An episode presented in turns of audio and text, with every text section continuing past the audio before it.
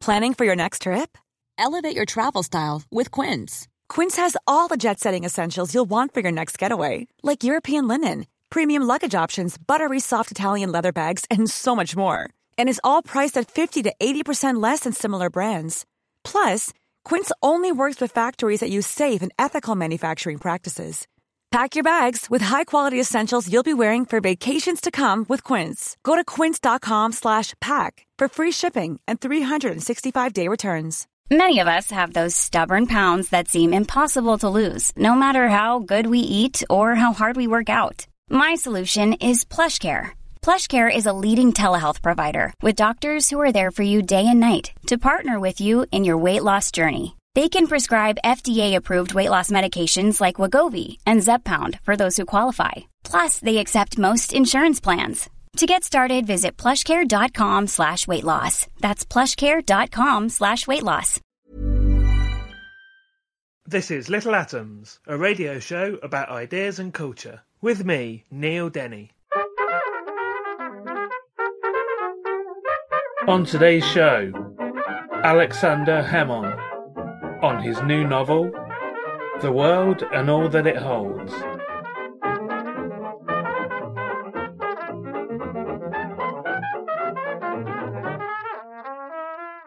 Alexander Hemon is the author of The Lazarus Project, which was a finalist for the two thousand eight National Book Award and the National Book Critics Circle Award and the New York Times bestseller, along with several books of short stories, The Question of Bruno, Nowhere Man, which was also a finalist for the National Book Critics Circle Award, and Love and Obstacles, and the novel The Making of Zombie Wars. He has also written the essay volumes The Book of My Lives and My Parents, This Doesn't Belong to You. Among other accolades, he has received a Genius Grant from the MacArthur Foundation, a Guggenheim Fellowship, the Penn W G Siebold Award for a Writer in Mid-Career, and the twenty twenty John Dos Passos Prize. He co-wrote the script for The Matrix Resurrections and produces music as Cielo Hemon, and he currently teaches at Princeton University. And today we're going to be talking about Alexander's latest book, which is The World and All That It Holds. Alexander, welcome to Little Atoms. Thank you. Nice to be here. Can you, first of all, tell us how you would describe the novel? Well, the novel is a is a love story between two men, both of whom are Bosnian. The main character is Rafael Pinto, a Sephardic Jew born and raised in Sarajevo, whose uh, native language is Ladino, or Spanol, as they call it in Sarajevo. And the book starts at the beginning of, in nineteen fourteen, on the day the Archduke Franz Ferdinand was assassinated in Sarajevo. And then Pinto ends up in the trenches of what is now Western Ukraine, and back then was the easternmost province of the Austro-Hungarian Empire, Galicia, where the Bosnians fought in the Austro-Hungarian army, where he meets Osman, where he meets him in the barracks, but they're lovers by that time, and then follows them uh, one way or another with a certain complication that I will not give away, all the way to Shanghai by way of Central Asia, that is today's Uzbekistan and Tashkent, and then further east to via Kashgar and Korla through the Taklamakan Desert to Shanghai. And there's an epilogue in Jerusalem in year two thousand one. So it covers the short twentieth century between nineteen fourteen and two thousand one. And it, the basic structure is really Love and Obstacles. It has kind of basic epic structure, the oldest literary structures that were in, in the history of humanity, where the heroes, the characters, move through space and run into obstacles and try to stay alive. And stories are generated from those encounters, except my characters are not such, you know, heroic figures as that Odysseus or, you know, even Don Quixote.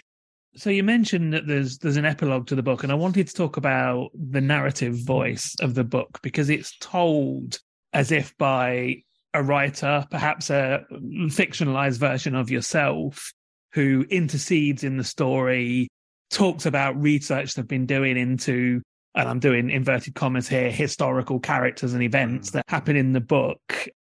And then we we meet that writer at the very end in the epilogue, basically talking about how the story came about. And so tell us about this choice of this narrative voice.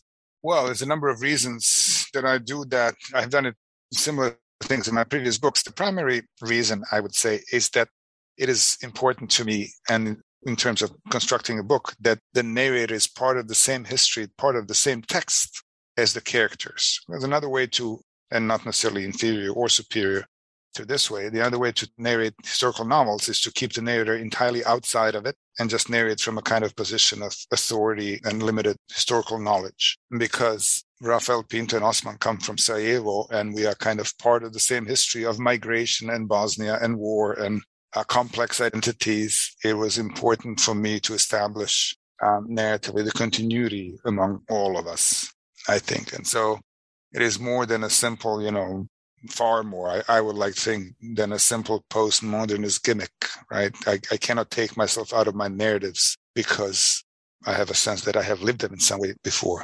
Although, obviously, I have not lived through this experience because, you know, ends in nineteen forty-nine. I mean, the experience of Pinto and Osman. Well, talking about years, apparently it took, it's taken at least twelve years to actually write the novel. It's been quite a long process. And obviously, you've written other books and you've been working on other things in between. So why that long? Well, I mean, it's it's an ambitious project. It required a lot of research. And I know there's at least twelve years of writing because I signed a contract based on proposal with my British publisher, Picador, in two thousand ten. I cleared that fall to start working on the novel, do research, cleared the year, in fact. So I thought I could, you know, research and write. But it was that was the year when my daughter got ill and died, and which threw off many plans and, and you know, caused our strife, shall we say. And and and so I, I was working on other things too, and uh, writing and dealing with grief, I suppose. And then always knowing that I would return to the book because it the book stretches, as I was saying, a, a short twentieth century across the continent. It required a lot of research. And what I did and had to do is I would research and read books before I would write a chapter. I would research and read books about that part, moment in history and that region or that part of the world. And then I would, after having done enough research, I would then write a chapter. And then I would do research for the next chapter and so on. So that was not a simply a simple matter of sitting down and writing stuff down. It was a, a more complex operation. And it was conducive to this mode of working, which is not exactly, you know, I didn't come up with it because I thought it's the best way. I just didn't have another choice, was to work on four. At some point, I was working on four different books at the same time, plus scripts, plus various op-ed and pieces and essays, plus moving to Princeton, plus a number of other things. And so the work was slow because I was doing it in such chunks, each of which was complicated unto itself. And then I had to put all that together, obviously. Most of the work, however, I did, the most intensely at least, I worked in the course of the pandemic between twenty twenty and twenty twenty-two.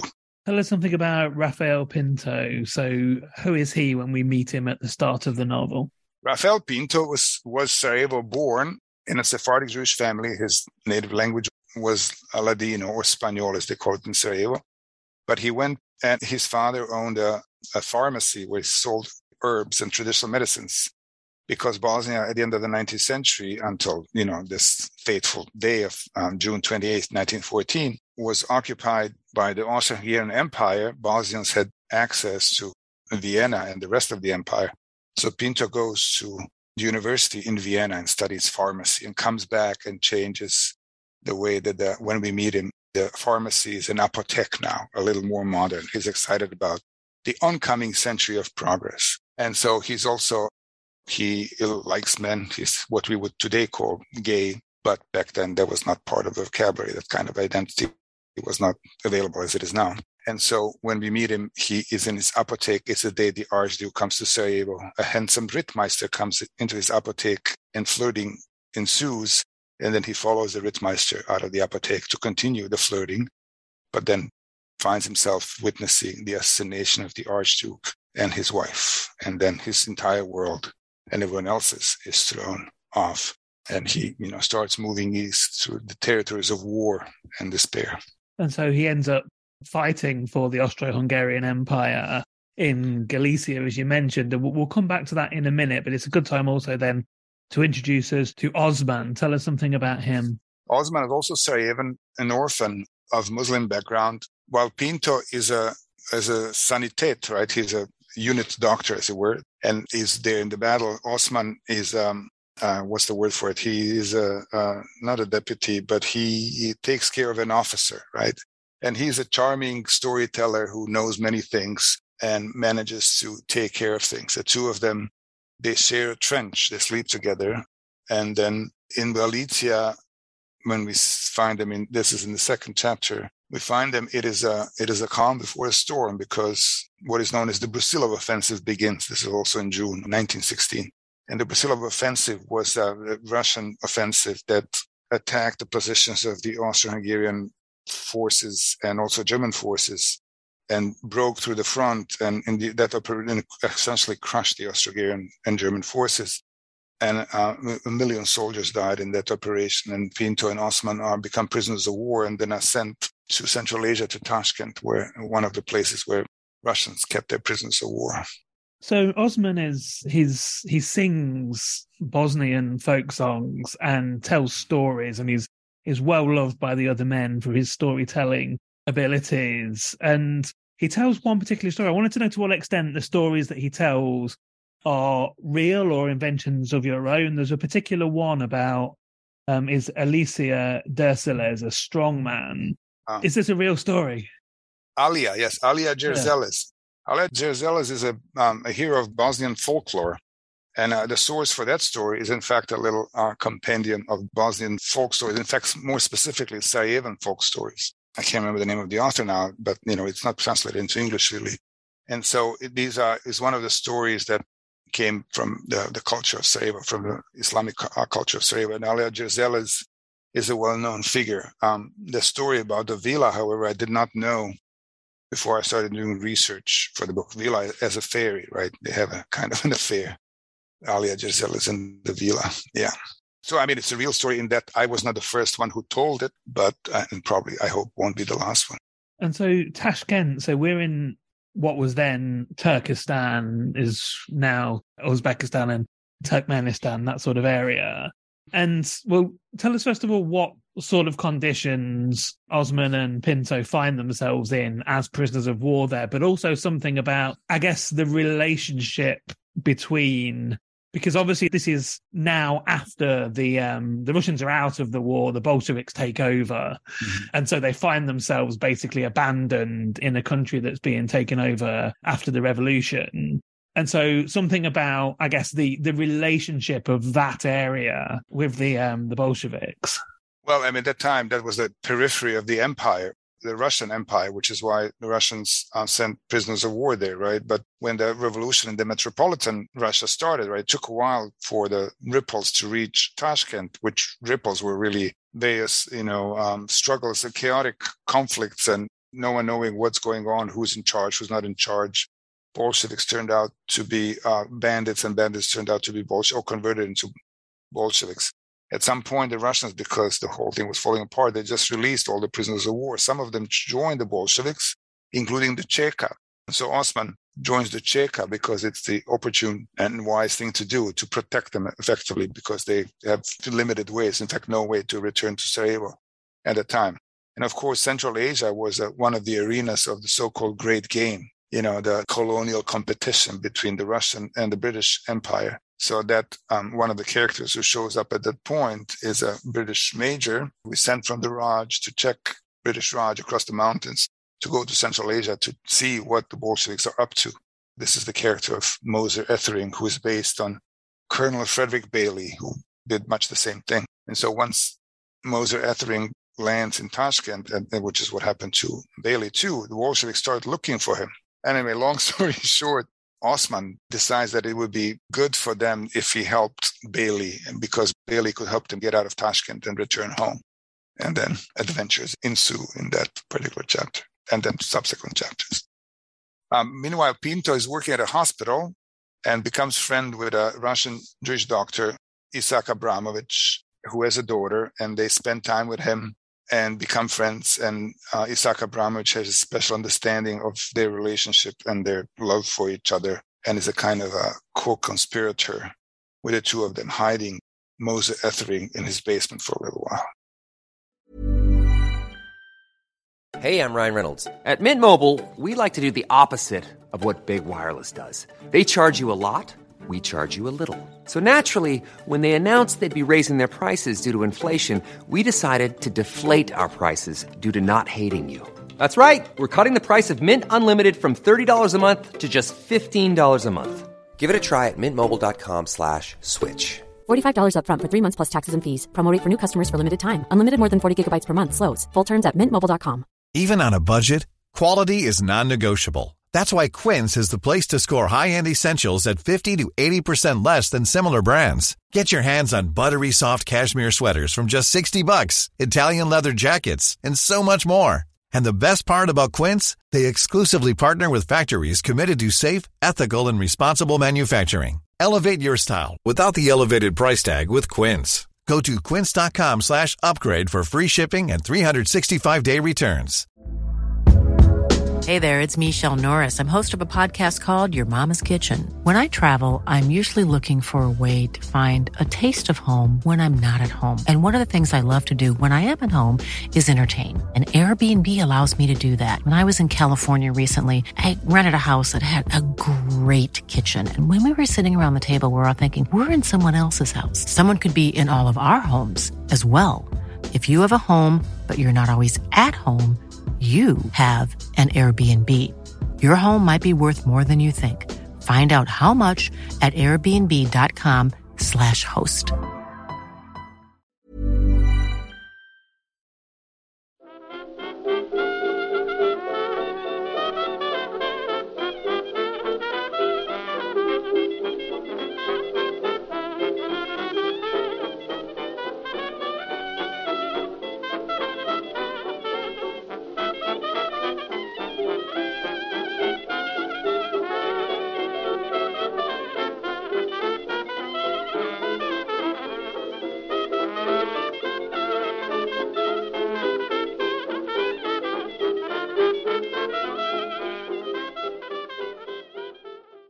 You're listening to Little Atoms. I'm Neil Denny. Today I'm talking to Alexander Hemon, and we're talking about his book, The World and All That It Holds. And Alexander, you just mentioned where Osman and, and Pinto have ended up in hiding, although Osman is is basically working um, for the secret police as a means to sort of help them escape. In their escape, there's something significant that happens at this point, which we won't we won't go into.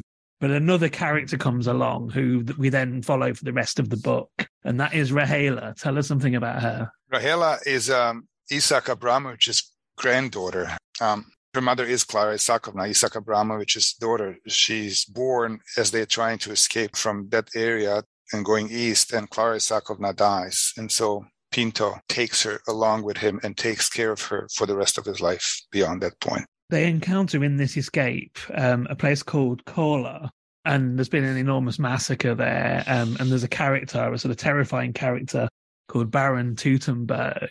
What is this based on? Well, there was a, a famous white baron who was totally insane, um, who um, Baron Stern, who started his own militia or made of Cossacks and, and Buddhist monks and Buddhist warriors because he converted to Buddhism. And uh, some of the Buddhists in the area, in the area being Mongolia, in the historical, in the real historical situation, as an incarnation of one of the early Buddhas. And so he becomes, he starts this insane campaign of murder and pillaging, having had visions of a, of a row of gallows from Mongolia to Moscow, in which Jews and Bolsheviks are hanging. And he believed in reincarnation, which also meant that he was okay with killing everyone in any given city because they would be reincarnated as something else.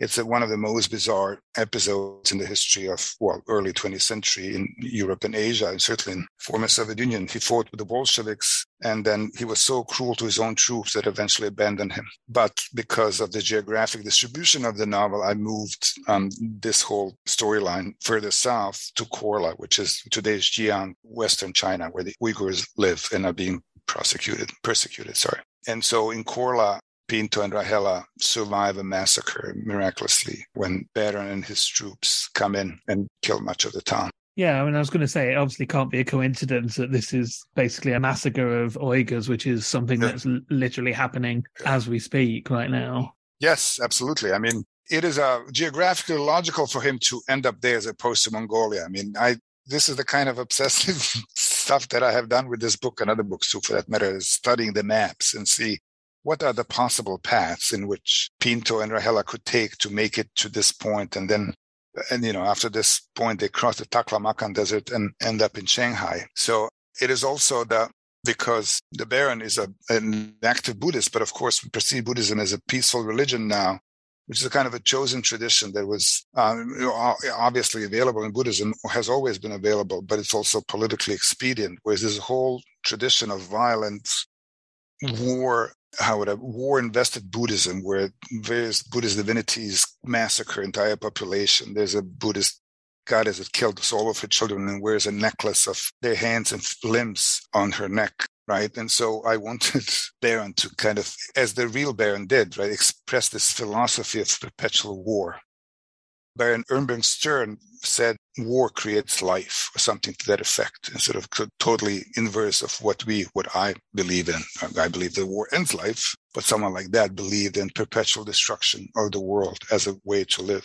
We eventually end up in Shanghai. The last part of the book, or the last part of the book before the epilogue, takes place over a number of years, so from nineteen thirty-two to after the Second World War in Shanghai. And our characters have spent the vast majority of the book basically as refugees moving from one place to the other. And and one of the things that comes out of the story, which I wasn't aware of of this period of time, if we think of, you know, the, the enormous amounts of displaced people between, you know, the First World War and, and of course, after the after the Second World War, is the um, the Nansen passport. Can you tell us what that was? The Nansen passport was effectively a refugee passport after vast populations displaced by World War One and the revolutions. The League of Nations was issuing Nansen passport, this international refugee passport with which people could move.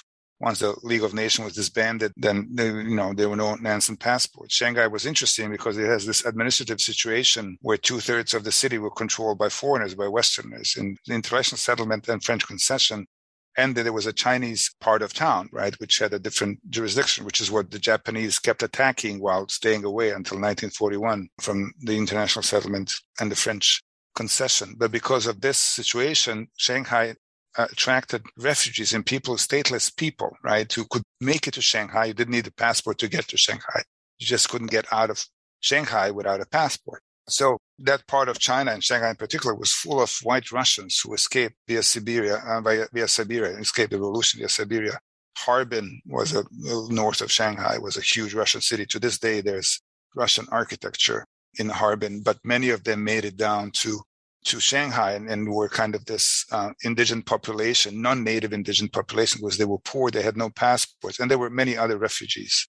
With the beginning of, of um, World War Two and the persecution of Jews all over Europe, there was a, a, a wave of Jewish refugees who somehow ended up in Shanghai. Among other things, there was a Japanese consul issuing visas in Lithuania and getting people to Shanghai, particularly the parts where controlled, eventually controlled by, by the Japanese. So there was a, a long um, story about all kinds of refugees end up in Shanghai. And then when the Japanese attacked Shanghai, the Chinese part, in nineteen thirty-two and nineteen thirty-seven, and then in nineteen forty-one, they took control of the entire city after Pearl Harbor.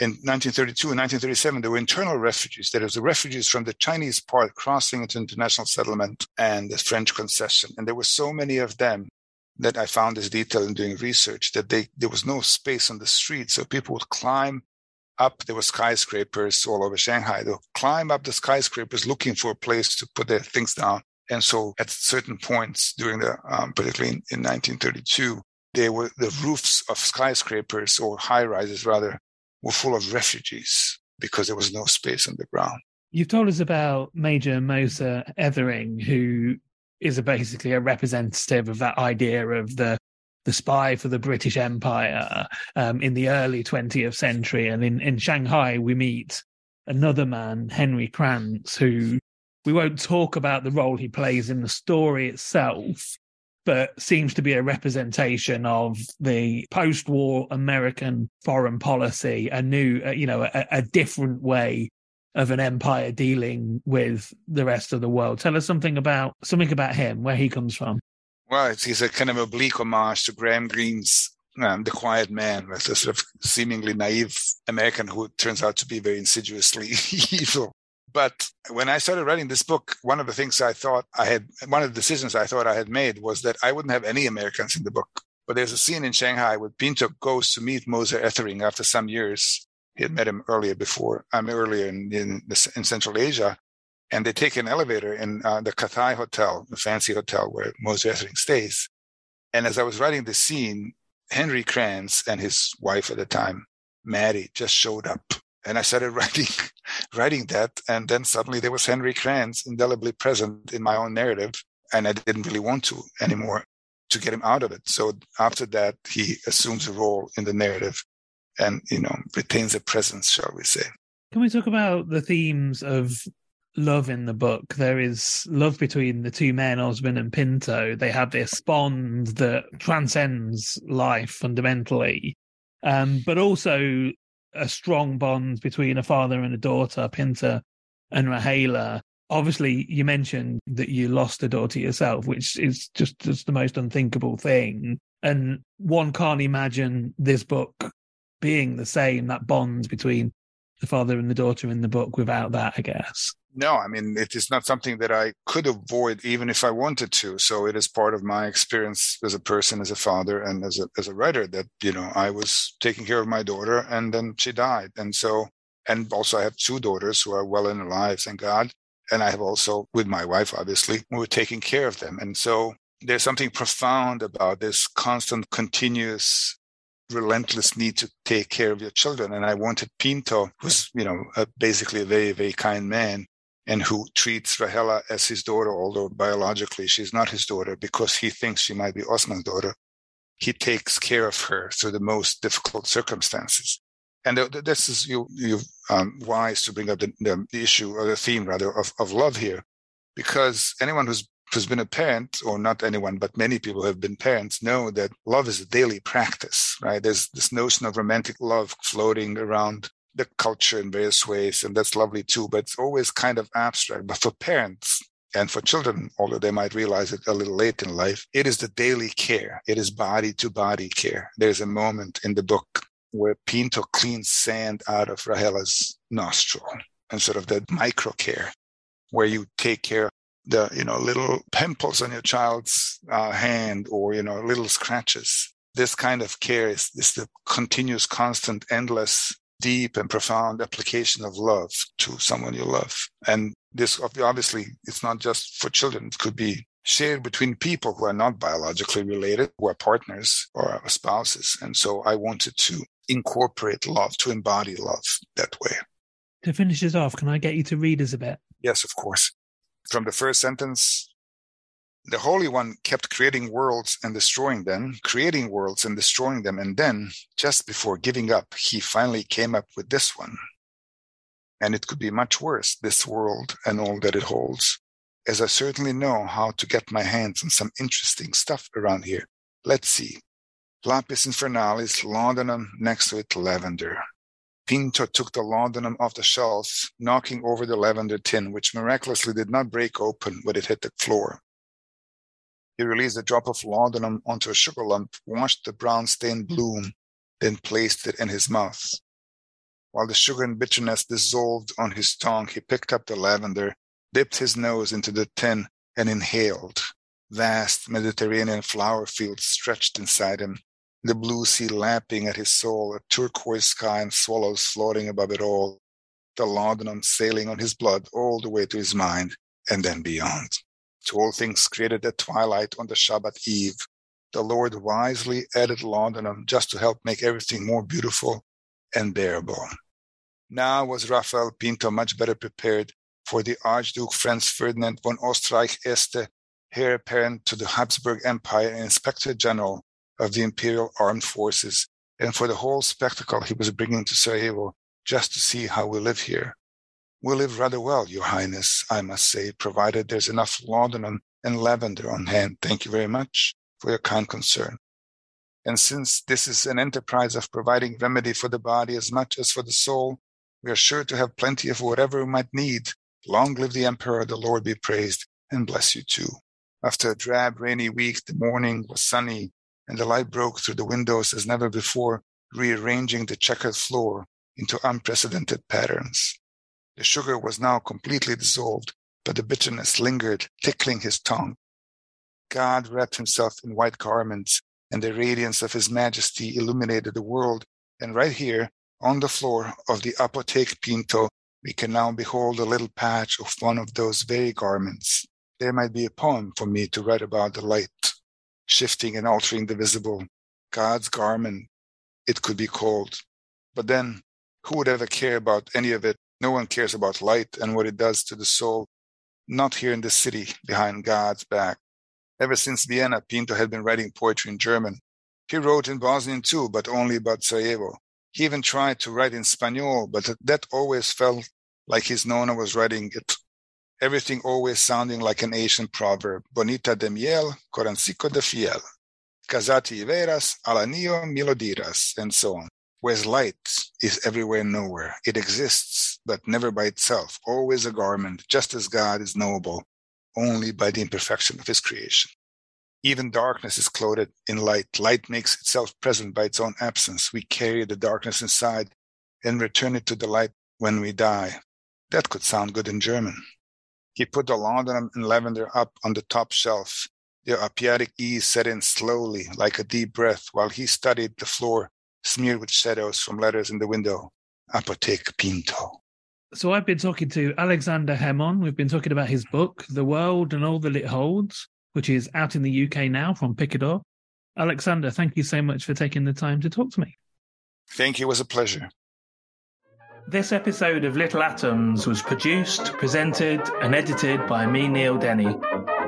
Little Atoms is hosted by Acast and published by eighty-nine up.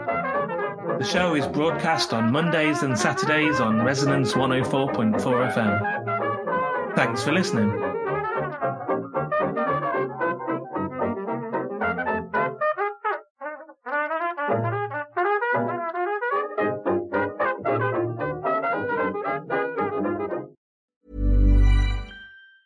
Hi, I'm Daniel, founder of Pretty Litter. Did you know cats tend to hide symptoms of sickness and pain? I learned this the hard way after losing my cat, Gingy. So I created Pretty Litter, a health monitoring litter that helps detect early signs of illness by changing colors, saving you money and potentially your cat's life. Pretty Litter is veterinarian developed, and it's the easiest way to keep tabs on your fur baby's health right at home. Go to pretty litter dot com and use code ACAST for twenty percent off your first order and a free cat toy. Terms and conditions apply. See site for details. Planning for your next trip?